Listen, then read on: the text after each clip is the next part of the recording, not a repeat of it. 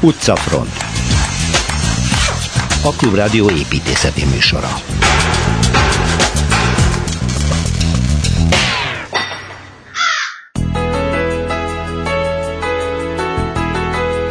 Rendhagyó program a mai három olyan nagy témával maradtunk adósok, amelyek kitöltik az eheti műsorunkat. Úgyhogy kedvenc rovatainkkal majd a jövő héten fogunk visszatérni, de érteni fogják, ha elmondom a részleteket.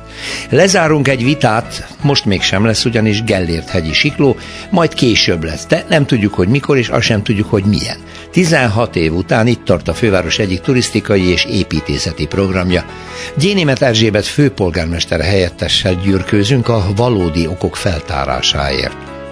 Háromszoros építészeti nívódíj egy ipari épületnek. Ez a budapesti közművek zuglói hulladék égető és hulladék gazdálkodó telepének szakmai elismerése. De mi most nem csak ezért szeretjük, hanem azért, és ez az energiainséges és inflációs időkben igen fontos, mert rekordmennyiséggel bővítették a hőtermelést, és ez jövő télen például igen jól jön majd nekünk.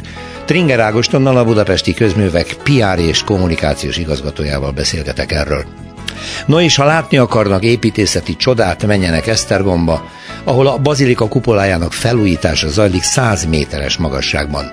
Hétvégén kis csoportokban önök is feljuthatnak, hogy megnézhessék, miként cserélik a szakemberek a kupola palástjának lemezeit, vagy hogyan állványozták fel a belső teret egy 80 tonnás önhordó szerkezettel. Német Tamás vezető tervező avat majd be a részletekbe.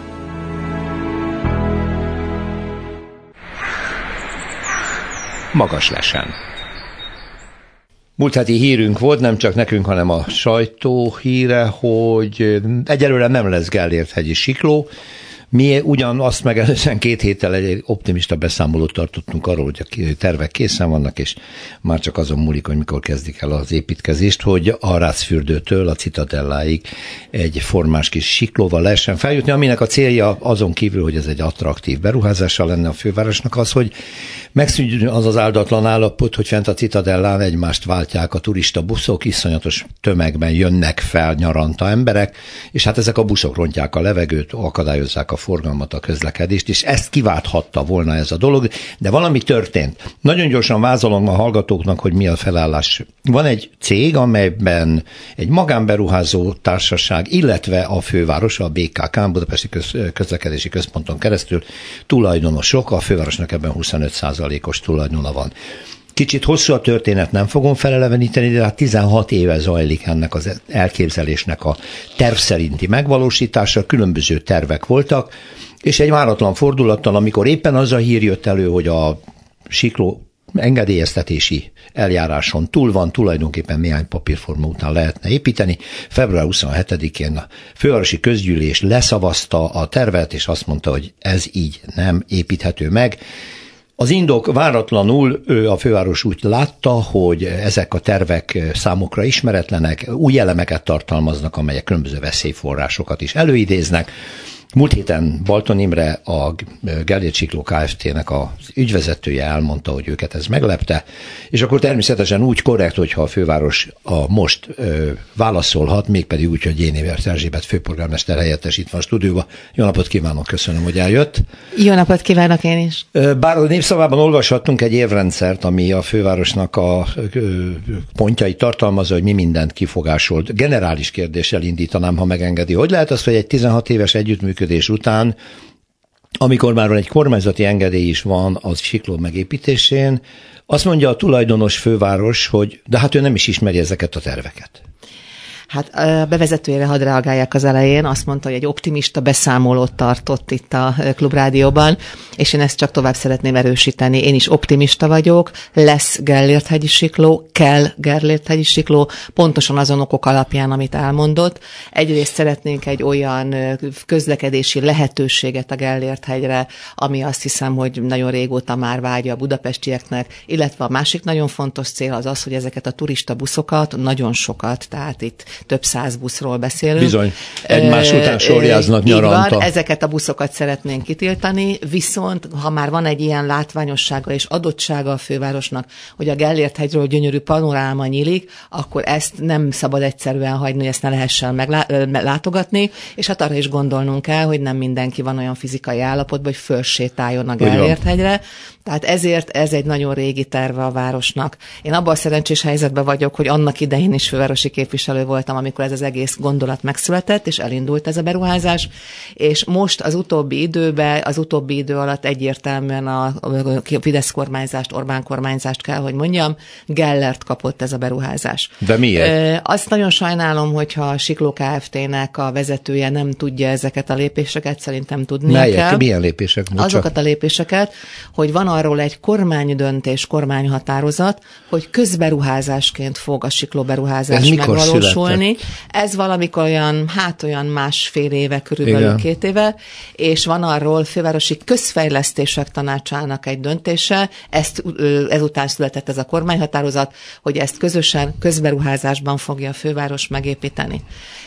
Közben... Bocsánat, bocsánat ez, ez ha így van, akkor hogy lehet, hogy a tulajdonos társuk erről nem tudott? Mert ha így van, akkor nyilván át kellett volna gondolniuk az, közös, az együttműködés, hogy akkor most ilyen körülmények között hogy lehet megcsinálni, de erre nem került sor.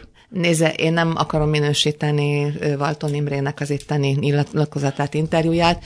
Én amiket mondok, ezek tények, ezek ellenőrizhető de, de tények. Azt értem, azt, de, de nem tudott róla.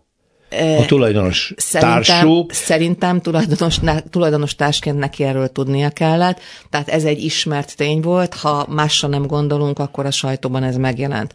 A főváros új vezetésének 2019 óta mindvégig az az álláspontja, és most is az, hogy közberuházásból épüljön meg, egyértelműen mi szeretnénk üzemeltetni ezt a siklót, illetve azok az engedélyes tervek, amik még a régi, az előző városvezetés alatt születtek, ezek a mi jogértelmezésünk szerint lejártak. Jó, most akkor itt egy pillanatra meg kell állnunk, mert ö, én mondom az érveket, amik elhangzottak a tulajdonostárs részéről. Hogy lehet az, hogy 2020. július közepén a főváros főépítésze, az első kerületi főépítész Bardóci Sándor és rengeteg szakemberrel megismerte ezt a most egyébként visszavont teljesen részletes tervet, semmilyen kifogás nem merült fel ezzel kapcsolatban, tehát ők a kivitelezésen kezdtek gondolkodni, hiszen 2020 óta nem hallották ezeket a kifogásokat, amiket most felsorolnak.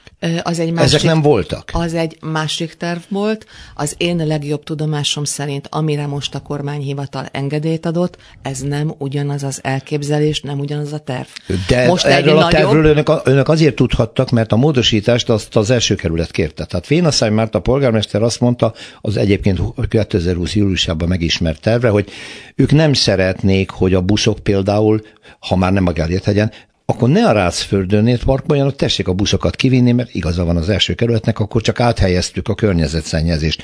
És még egy-két kifogás volt. Azt mondja Walton Imre, hogy ő a ott feltett első kerületi módosításokat végrehajtották a terven, és ezt megismerte a főváros.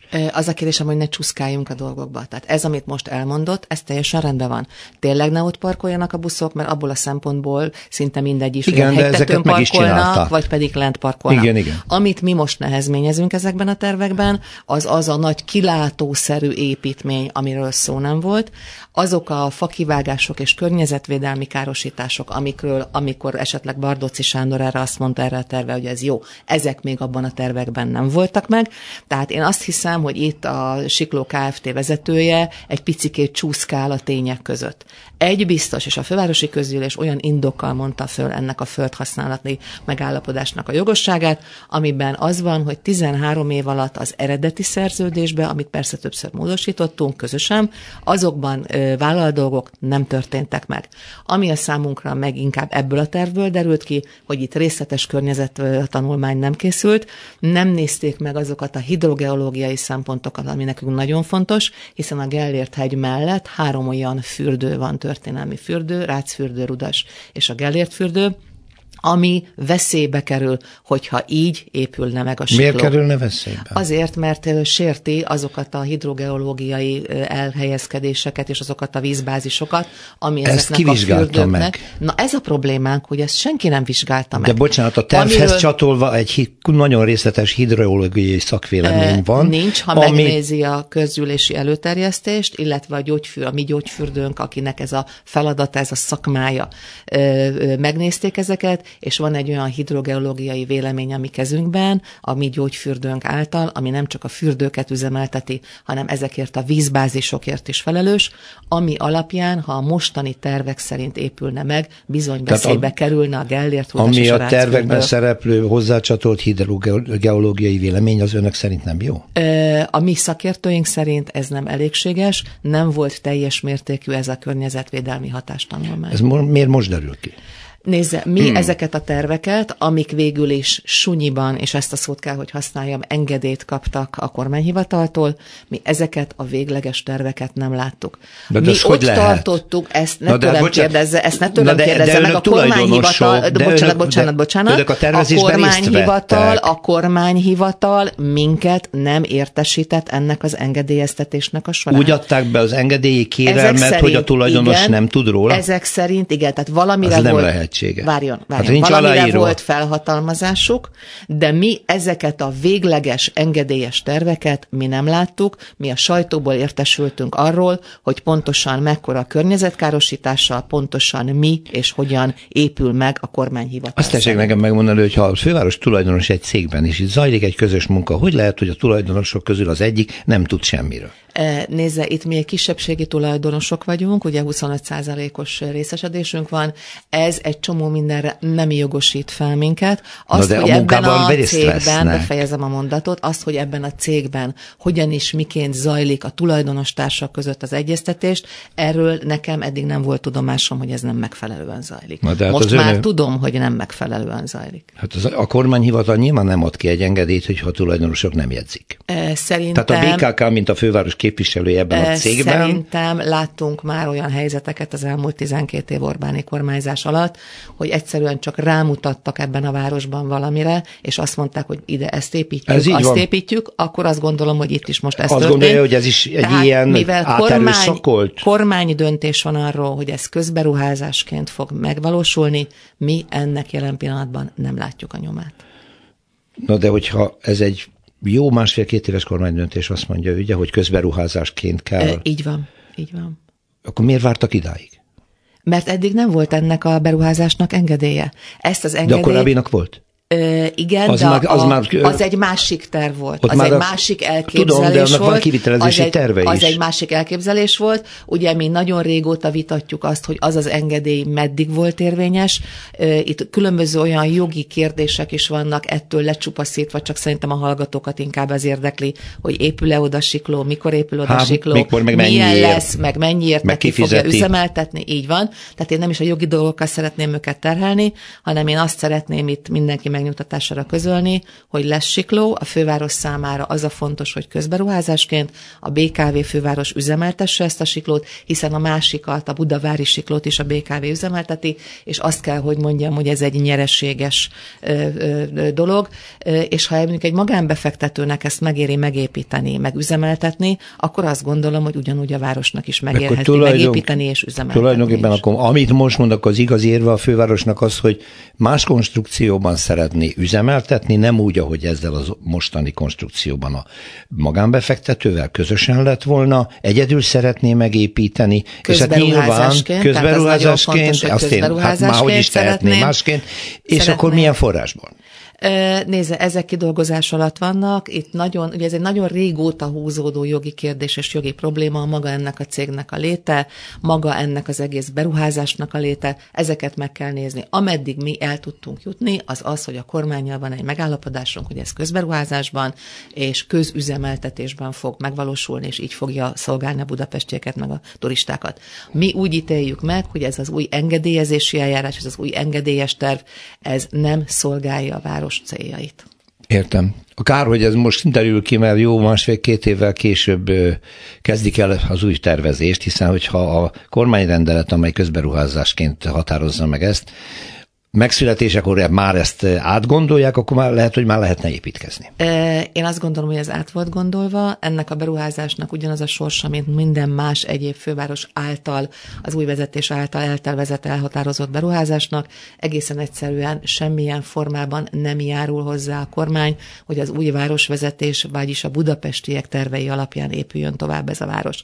Van erre néhány nagyon-nagyon rossz példa. Nézzük meg ugye az atlétikai VB kapcsán, hogy milyen helyzet alakult alakult ki, de akár a legutolsót is mondhatom, anélkül terveznek vizes világbajnokságot idén július vagy június végén, hogy erről a főváros vezetésével egyáltalán bármilyen szót váltottak volna. Ön ebben, Én azt gondolom... Ön, bocsánat, az... de akkor inkluzíve azt mondja, hogy ebben a mostani vitában, ami ezzel a síkló megépítéssel kapcsolatos, akkor itt a kormány lába van szintén? E, nagyon nehéz lenne azt elfelejteni, hogy az a kormányhivatal adta ki az engedélyt, amelyeket ugye a magyar kormány e, felügyel, és hát ennek a kormányhivatalnak ugyan most fizetés nélküli szabadságon az a Sára Botont a vezetője, aki egyébként a 8. kerület, 9. kerületbe országgyűlési képviselőként indul. Ki fogja kiadni az engedélyt, ha önök újra tervezik?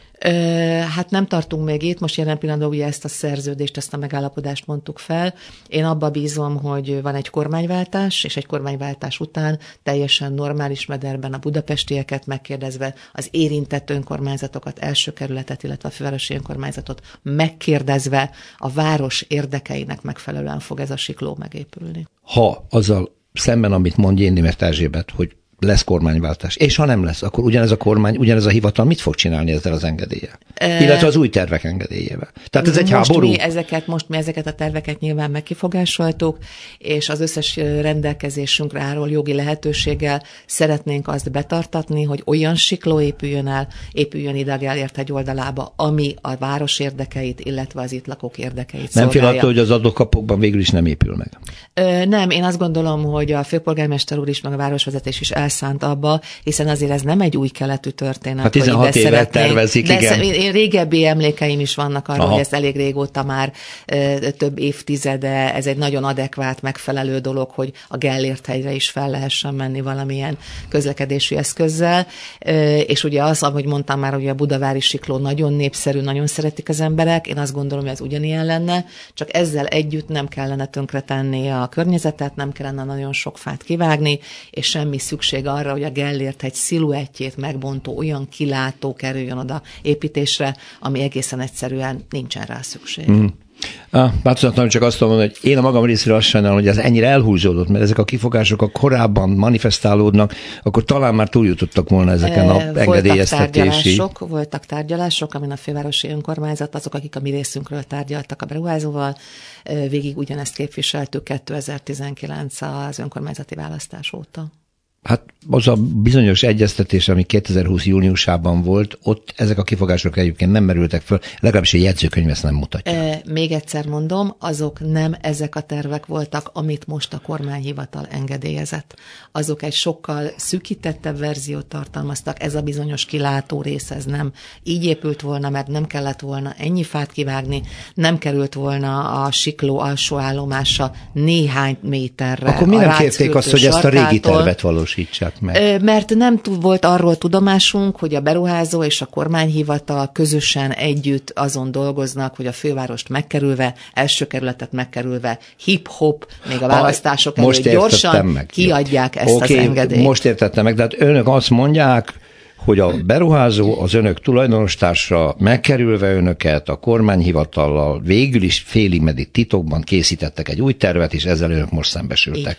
Oké, okay. sajnálom. Mond egy időpontot, hogy mikorra lehet számítani arra, hogy elkészül egy olyan terv, ami talán meg is valósul? Hát azért nem szeretnék jósolni, mert Tudom. én viszonylag régóta művelem ezt a fővárosi politikusságot, illetve régóta politizálok a fővárosba, és azt gondolom, hogy ha egy olyan kormány lesz, amelyik együttműködve akar a fővárosi önkormányzattal bármit tenni, akkor ez jelentősen lerövidíti az időt, de én most hadd nem mondja a konkrét dátumot, az biztos, hogy ez egy olyan kiemelt projektje a főpolgármester úrnak, illetve a városvezetésnek, amit mindenképpen is minél gyorsabban meg akarunk valósítani, hiszen végeket akarunk vetni annak az áldatlan állapotnak, hogy a a Citadellára a turistabuszok hada felmegy, ott parkol, és egészen egyszerűen élvezhetetlen onnét a kilátás, és egyáltalán az egész Gellért hegyi. Számomra az az elszomorító ebben, és ebben úgy látom egyet fogunk érteni, hogy ha nem lesz kormányváltás, akkor nem lesz sikló. Én biztos vagyok benne, és nagyon bízom benne, hogy lesz kormányváltás, és abban is biztos vagyok, hogy lesz sikló. Köszönöm szépen egy Német Erzsébet főpolgármester helyettesnek. Szerintem még fogunk beszélni, csak belátnám azt az időt, amikor erre újra sor kerülhet. Köszönöm minden Köszönöm jó. én is viszontlátásra. Utcafront.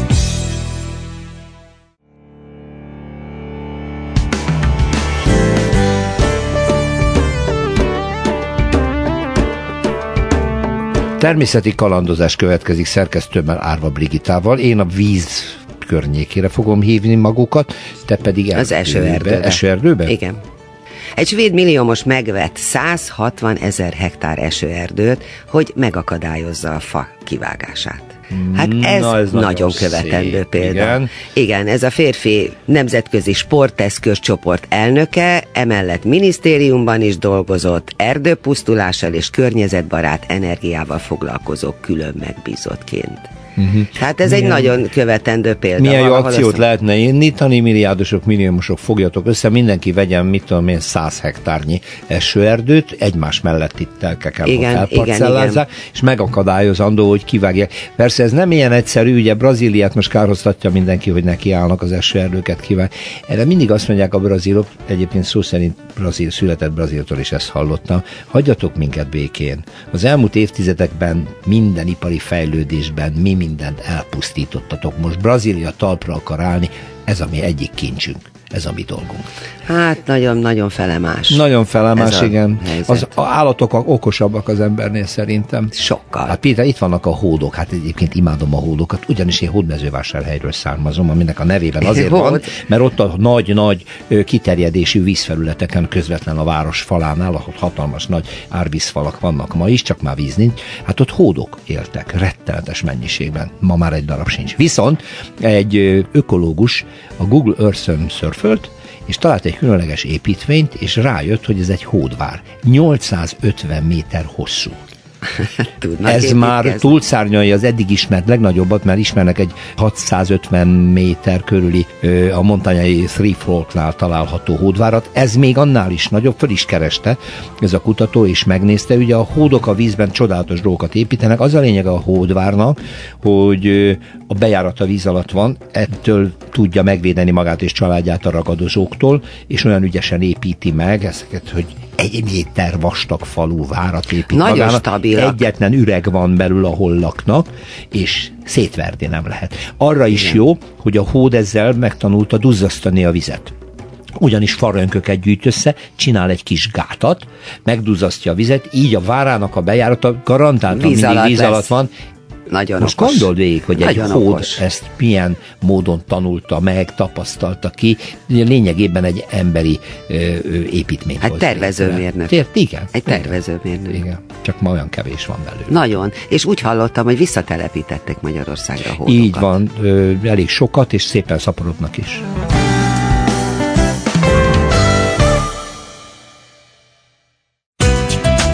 Utcafront több dolog is aktuálisá teszi a következő beszélgetésünket. Egyrészt az infláció, másrészt az orosz-ukrán háború miatt bizonytalanná vált földgázpiac, egyáltalán az energiagazdálkodással kapcsolatos összes probléma, és közben, míg e- ezek itt reálisan vesznek minket körül, van egy jó hír, hogy Budapesten a budapesti közművek a távfűtési rendszerben egy nagyon komoly sikeres évet zártak, hát komoly eredményt értek el, megtakarításban pedig nem akármiről van szó, több tízezer lakásnak és intézménynek a távfűtéséről. Erről fogunk beszélgetni Tringer Ágostonnal, a Budapesti Közművek PR és Kommunikációs igazgatójával. Üdvözlöm, jó napot kívánok! Jó napot kívánok! Persze, amit felsoroltam, és ha ezzel hozzáteszem, hogy önök elsősorban mivel érik el az eredményt, rögtön érthetővé válik, hiszen itt a budapesti hulladékégető műnek a közreműködésének köszönhetjük ezt a dolgot, hogy nem használunk földgázt egy számos több tízezer lakás és intézmény fűtésére, hanem azt a kommunális hulladékot, ami egyébként semmi másra nem lenne jó, és a kérdésem első sorban arra vonatkozik, hogy mivel értékel több szemetet termeltünk, és többet tudtak elégetni, vagy ez hogy értékel? Valójában a konkrét eredmény, ami egészen pontosan azt jelenti, hogy tavaly a 40 éves fennállása óta a legmagasabb értékű távfőtermelést érte el a budapesti hulladékhasznosító mű. Ezt azzal értük el, hogy lényegében magával a budapesti közműveknek a létrejöttével, illetve az ebből fakadó hatékonyabb üzemszervezéssel, a BKM alá tartozó egyes fontos területeknek a, a szorosabb vagy koordináltabb szakmai együttműködésével. Fontos itt megemlíteni, hogy egyrészt a BKM alá tartozik maga a létesítmény, mint a budapesti hulladékgazdálkodásnak egy nagyon fontos eleme. Itt hasznosul energetikailag Budapesten megtermelt kommunális hulladéknak körülbelül, körülbelül a 60, közel 60 százaléka. Uh-huh. Ez egyik funkció, viszont szintén a BKM alá tartozik, vagy BKM-hez tartozik a budapesti távfőszolgáltatás, és ilyen értelemben a BKM saját maga ügyfele, hiszen a, a létesítményben megtermelt távfőt, azt a főtáv divíziónk értékesíti. Igen, igen, igen. Pontosan hány lakást fűtenek? Mintegy 240 ezer budapesti háztartás, budapesti lakás fűtését látjuk. Hát el. akkor ez legalább egy millió lakos, nem? Lényegében igen, igen, uh-huh. igen, igen, igen. Gyakorlatilag Budapest valamennyi lakótelepi körzete, körzetében a, a főtáv végzi a távfűtést, ezen kívül vannak ö, hagyományos társasházak is, és nem szabad elfeledkezni arról a több ezer ö, intézményi, közületi, céges ügyfélről, többek között például a Mátyás templom, a Puskás stadion, nagyon sok olyan épület van, amit, amit szintén mi látunk el távfővel. Bővíthető ez még egyébként? Ö, abszolút bővíthető, és ez terveink között is szerepel. Ugye Budapestnek közismerten a, a, a klímavédelmi elképzelései stratégiájába szorosan illeszkedik az a távfőfejlesztési program, amit a főtáv ezen keresztül a BKM maga elé tűzött, nevezetesen, hogy hogy zöldítse Budapest energetikáját. Ebben a távfőnek nagy szerepe van, hiszen például a belvárosi kerületekben jelenleg még viszonylag kis arányban reprezentált a távfőszolgáltatás, azon dolgozunk, hogy ennek az aránya növekedjen. Most ehhez képest ugye a központi hulladékhasznosító, tehát a hőerőmű, az, annak az óriási kéményén, ami kijön, az mi? Ami a kéményen kijön, az egy ö, nagyon bonyolult összetett műszaki eljárásokon keresztül, ami öt lépcsőből áll, uh-huh. lényegében minden károsanyagtól megtisztított füstgáz az, ami kijön a kéményből, és ezáltal lényegében minden olyan, olyan, olyan, olyan terheléstől megszabadítjuk a, a, a, a hulladékégetőben képződő füstgázt, ami bármilyen károsodást vagy veszélyeztetést jelentene.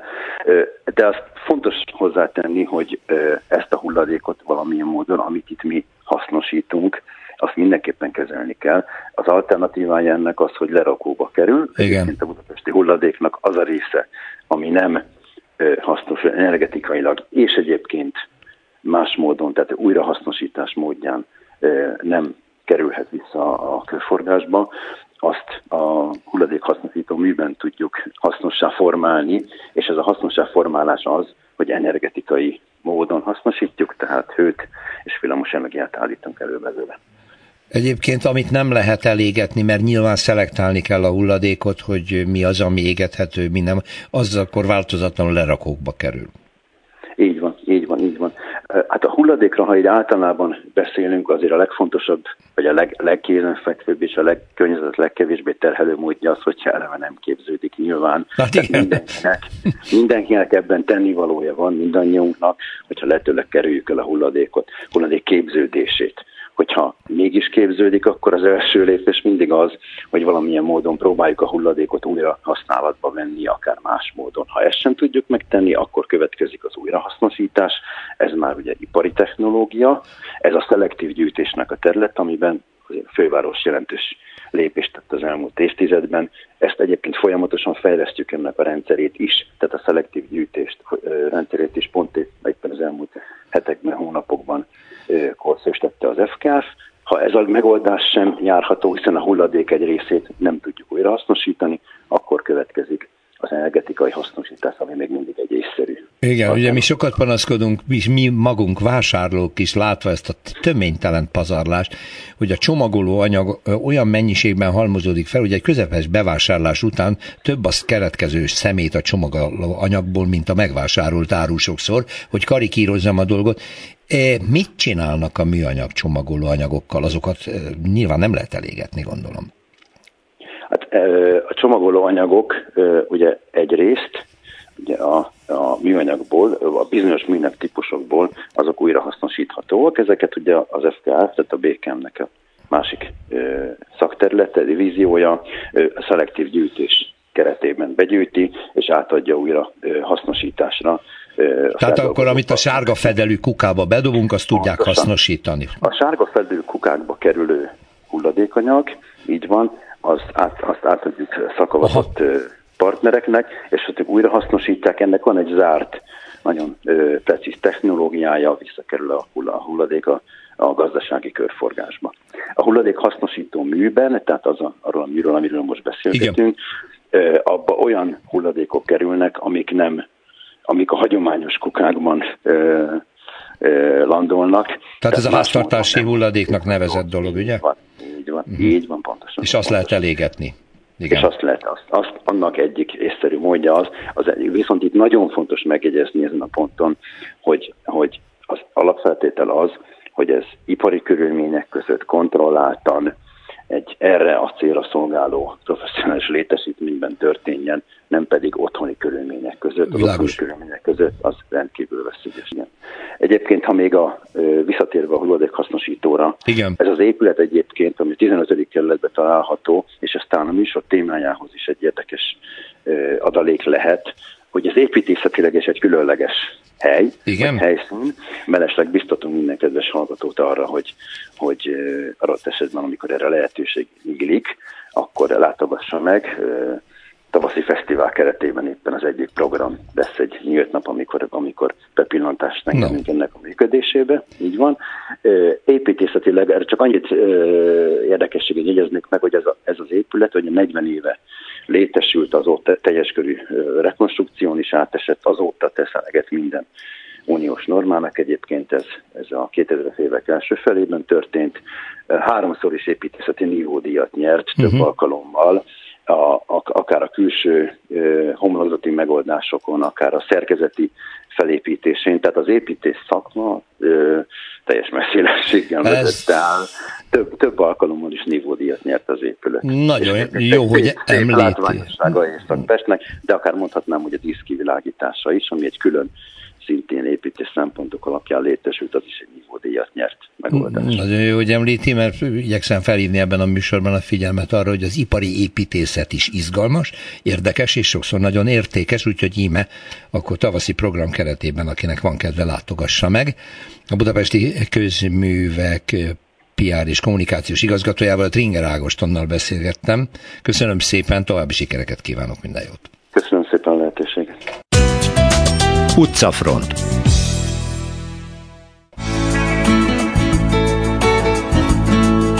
Marslakók, feltételezett marslakók és valódi hobbitok világába viszel minket szerkesztőnk Árva Brigitta, mert hát nem is tudom, ezek ilyen sci hírek, vagy az komoly. enyém az nem, az enyém az nagyon Hát ez is komoly, mert hát itt vannak a fényképek, a dokumentációk, de nem nagyon akartam hinni a szememnek először. Nekem is olyan, amit mondani fogok. Azt hinni az ember, hogy a képzelet szülemény. Na akkor mondja csak te először.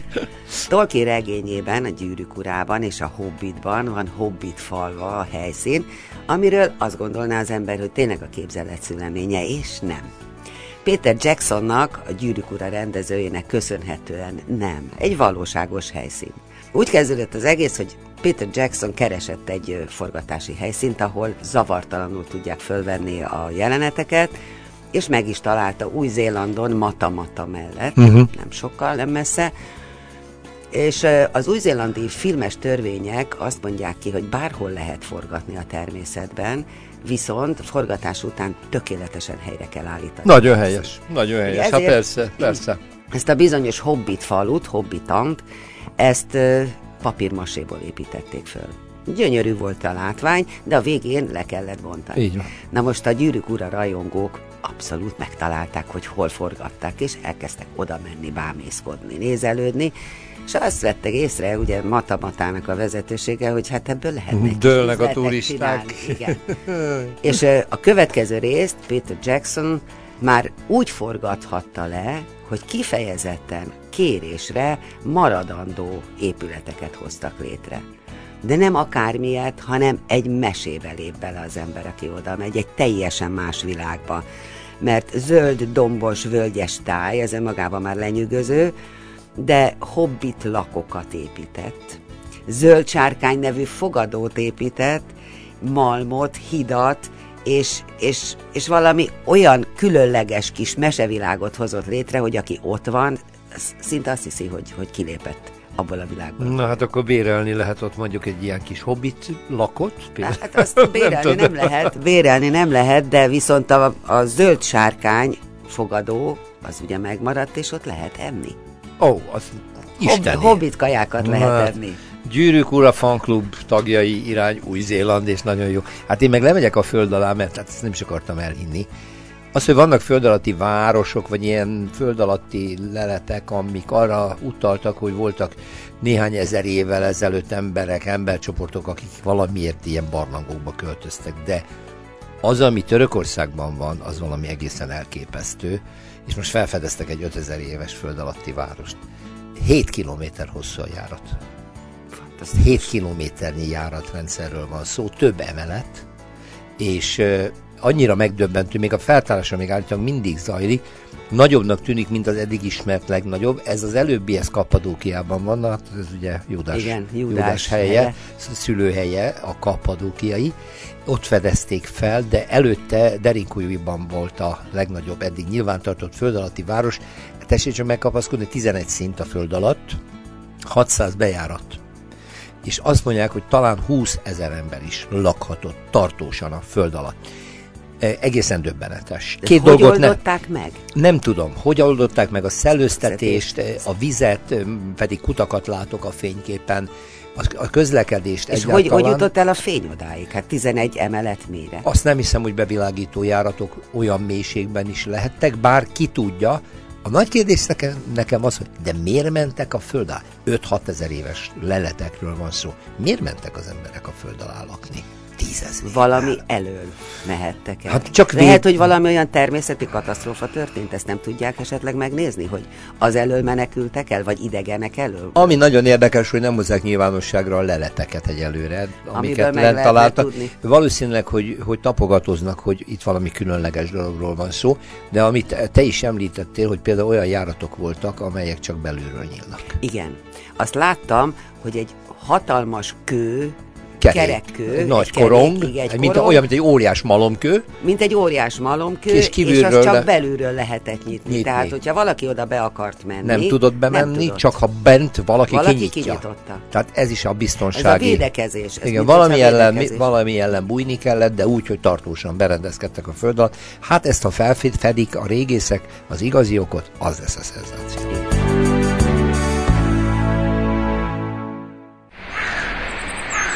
Magas lesen. Lényegében 2019 óta zajlik Esztergomban a bazilika felújítása, és még nem beszéltünk róla, ez egy szégyenteljes dolog, már csak azért is, mert valami annyira különleges feladatról van szó, ami nagyon ritkán adódik. A kupola felújítása az, ami az egyik leglátványosabb és a legizgalmasabb dolog, és most erről fogunk beszélgetni a következő percekben német Tamás vezető építész tervezővel. Jó napot kívánok! Jó napot kívánok! Önök, illetve ugye a Kima Stúdió Kft., aminek az önvezetője nyerte el ezt a tervezői és kivitelezés vezérlési munkát. Itt a hallgató figyelmet felhívom az építészfórumra, keressen rá a Bazilika címszó alatt, mert nagyon jó fotók láthatók erről az egészen különleges dologról. Gyorsan a mérete. A kupola méretei, 26 méteres átmérőjű dologról van szó, és egy mennyi, 80 tonna szerkezet van bent. Igen, az az állvány, amit oda beépítettünk, az 80 tonna súlyú. Hogy alatta a liturgikus élet zavartalanul mehet, és úgy dolgoznak a fejük fölött, de ráadásul nem csak a kupola külső hészerkezetét, hanem a belső terét is fel kell újítaniuk. Tehát két szerkezetet kellett felépíteni ezek szerint? Így van, gyakorlatilag szinte független a két dolog egymástól, annyiban nem, hogy egy kivitelező készíti, tehát belső állványt kellett készíteni, mert ez a kupola máshogy nem hozzáférhető.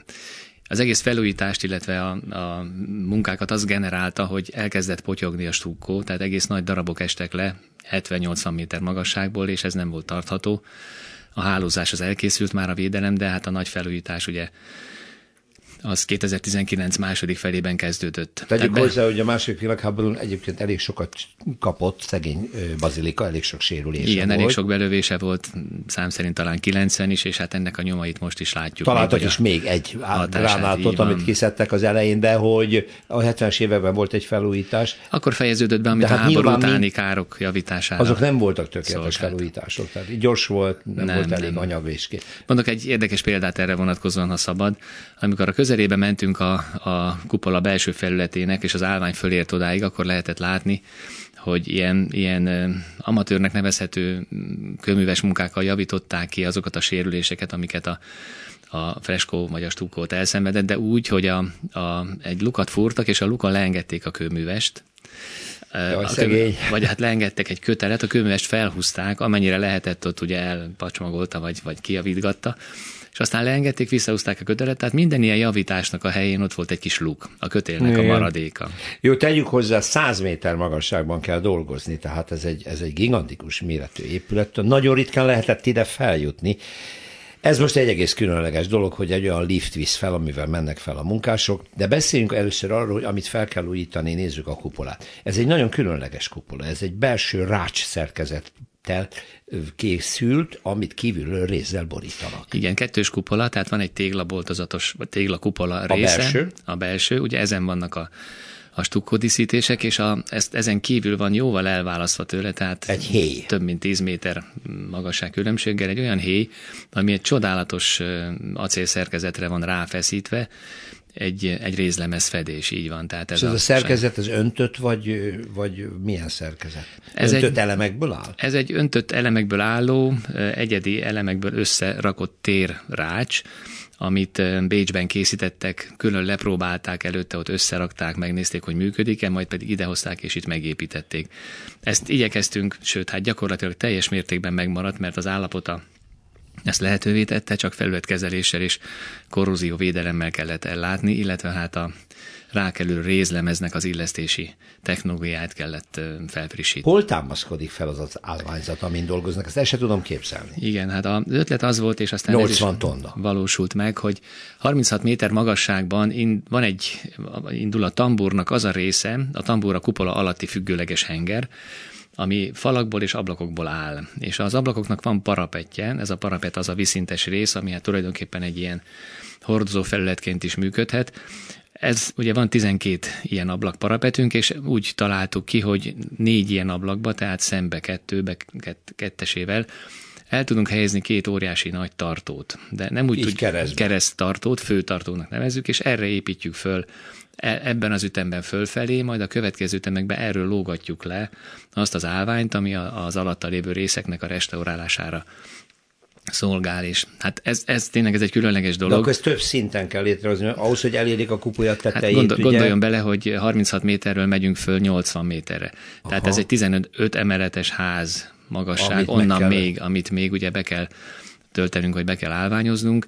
Hát ez ott különböző ö, megfontolások alapján elkészült, és hát hadd mondjam el, hogy az ott dolgozó restaurátorok állítása szerint soha nem dolgoztak még ilyen kényelmes állványon, tehát hogy tényleg az összes felülethez nagyon jól hozzáférnek, részben a, a fix állandó állványrészek, részben pedig a kiegészítő mobil állványok segítségével kezelésekkel. Na a második világháborús lövedéken kívül voltak itt egyéb izgalmak. Ugye Igen. itt egy gigantikus kereszt van a, a kupola tetején, hát a statikailag az egy, az egy mester dolog, egy igazi mestermunka egy ilyet oda fölhelyezni. Ha úgy hallom, ezt újra gyártják, de amikor ennek ugye neki mentek, akkor megtalálták az időkapszulát, 1800 nem tudom hányból.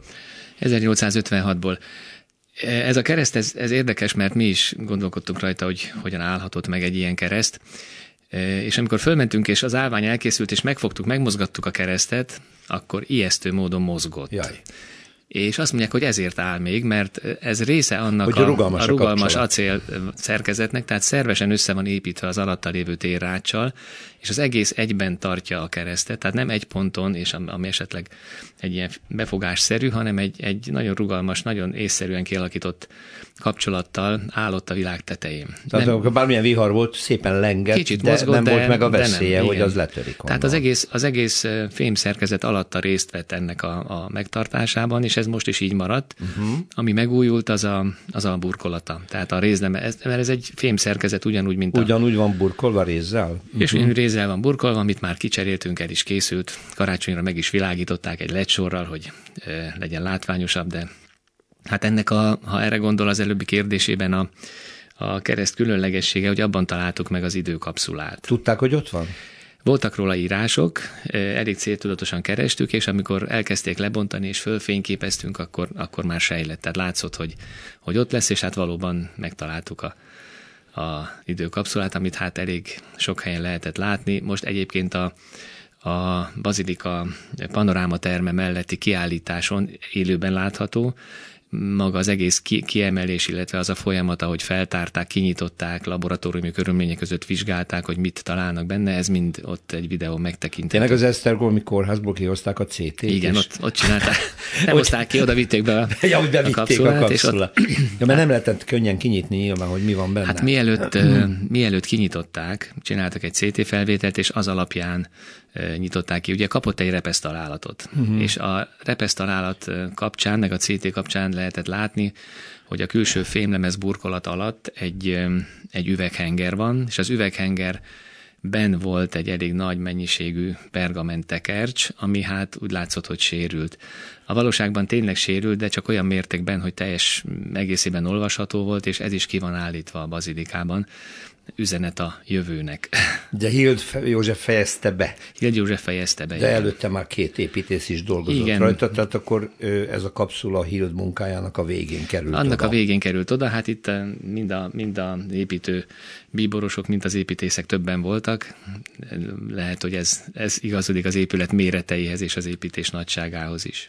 Ja, ö, meghívjuk a hallgatókat egy kalandra, mert egészen különleges lehetőség, hogy bizonyos időközönként fel lehet menni, ameddig még látható, hogy a kupola milyen szerkezetű, felvisznek csoportokat, ugye ez a ég és föld között program, Igen, amire olyan, lehet jelentkezni? Olyan nagy volt az érdeklődés itt a, a szakma részéről is, meg a, a minden, mindenki részéről, hogy mi folyik ott fönt. Ugye csak azt lehet látni, hogy két óriási felvonó elindul, néha a ködbe indul, és nem is tudni, hova ér fel ott a külső oldalon hogy kitaláltuk közösen a, a Főegyház megyével, illetve a turisztikai részleggel, meg a kivitelezővel, hogy megpróbálunk egy ilyen szolgáltatást biztosítani.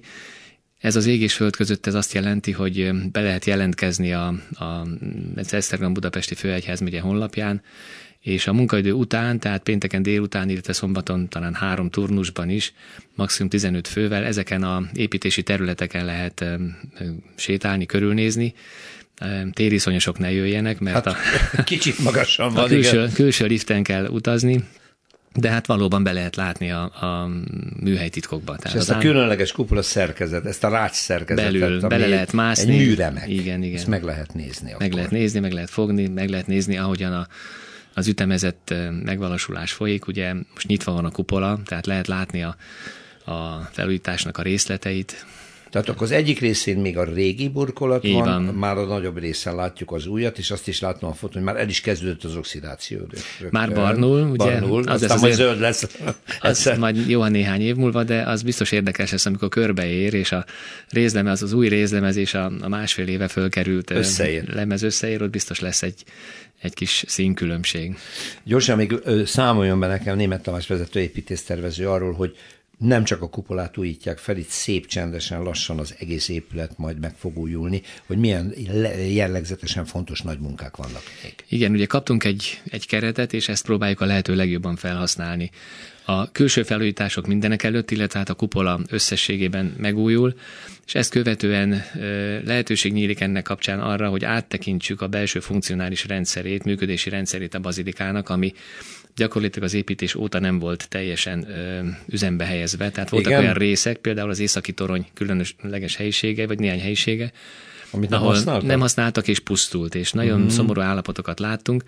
Plébános atyával, Bíboros úrral egyet értve, egyeztetve megpróbáltuk az üzemeltetéshez, illetve a, a turista forgalomhoz tartozó tereket, útvonalakat jól elkülöníteni, ezeket jól meghatározni és használhatóvá tenni, és bevonni használatba azokat a tereket, amik eddig nem, nem voltak használatban. Megújul az orgona, sikerült arra vonatkozóan is egy döntést hozni, hogy elkerül az orgona, és, Kiszedik és elviszik? Igen, a Pécsi Orgonaműhely nyerte meg ezt a munkát, hamarosan a nyáron el fogják vinni, és három év múlva jönnek, és visszahelyezik. Nyilván ennek ez, ez idő alatt mi elfelújítjuk a, az orgona karzatot, tehát a kérdésre válaszolva, amennyit csak tudunk ebből a keretből megújítunk, jellemzően a külsők, jellemzően még ez a funkcionális rendbetétel, illetve a, a belsőben a, azok a károsodások megszüntetése, amik, amik miatt most hálók vannak, tehát a csegelyek, az egyházatyák képei restaurálása, az északi oldalhajóban leesett egy nagyobb darab stúkó, annak a visszahelyezése, a padló burkolatot szeretnénk felújítani, sok helyen már szinte el lehet esni benne, és a szentéllyel foglalkozunk még esetleges liturgikai kérdések kapcsán. Mindvégig látogatható lesz és használható a bazilika, vagy lesznek igen, lezárások? Igen, amit most biztosan látunk, hogy tehát most látogatható, minden további nélkül működik is, és, és szertartások is ugyanúgy folynak. Lesz, amikor a padló burkolat csere van, akkor biztosan csak részlegesen lesz használható, de akkor is fogunk találni olyan megoldást, hogy a nagyobb alkalmakra a bazilika a hívők rendelkezésére álljon.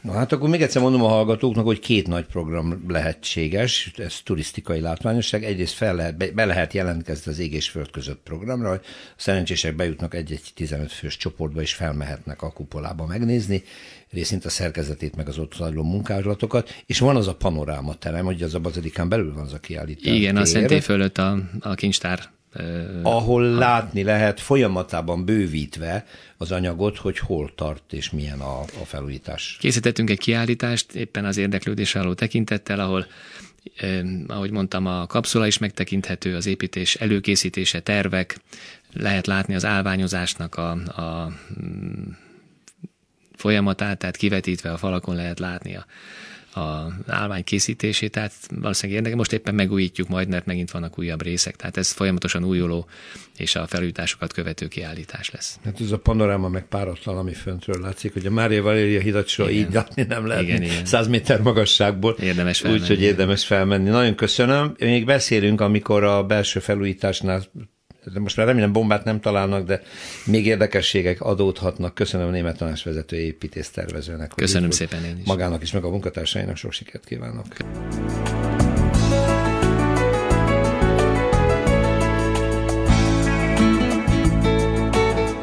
Köszönjük a figyelmüket, az utcafrontot hallották, a műsort Árva Brigitta szerkesztette és Rózsa Péter vezette. Egy hét múlva várjuk Önöket.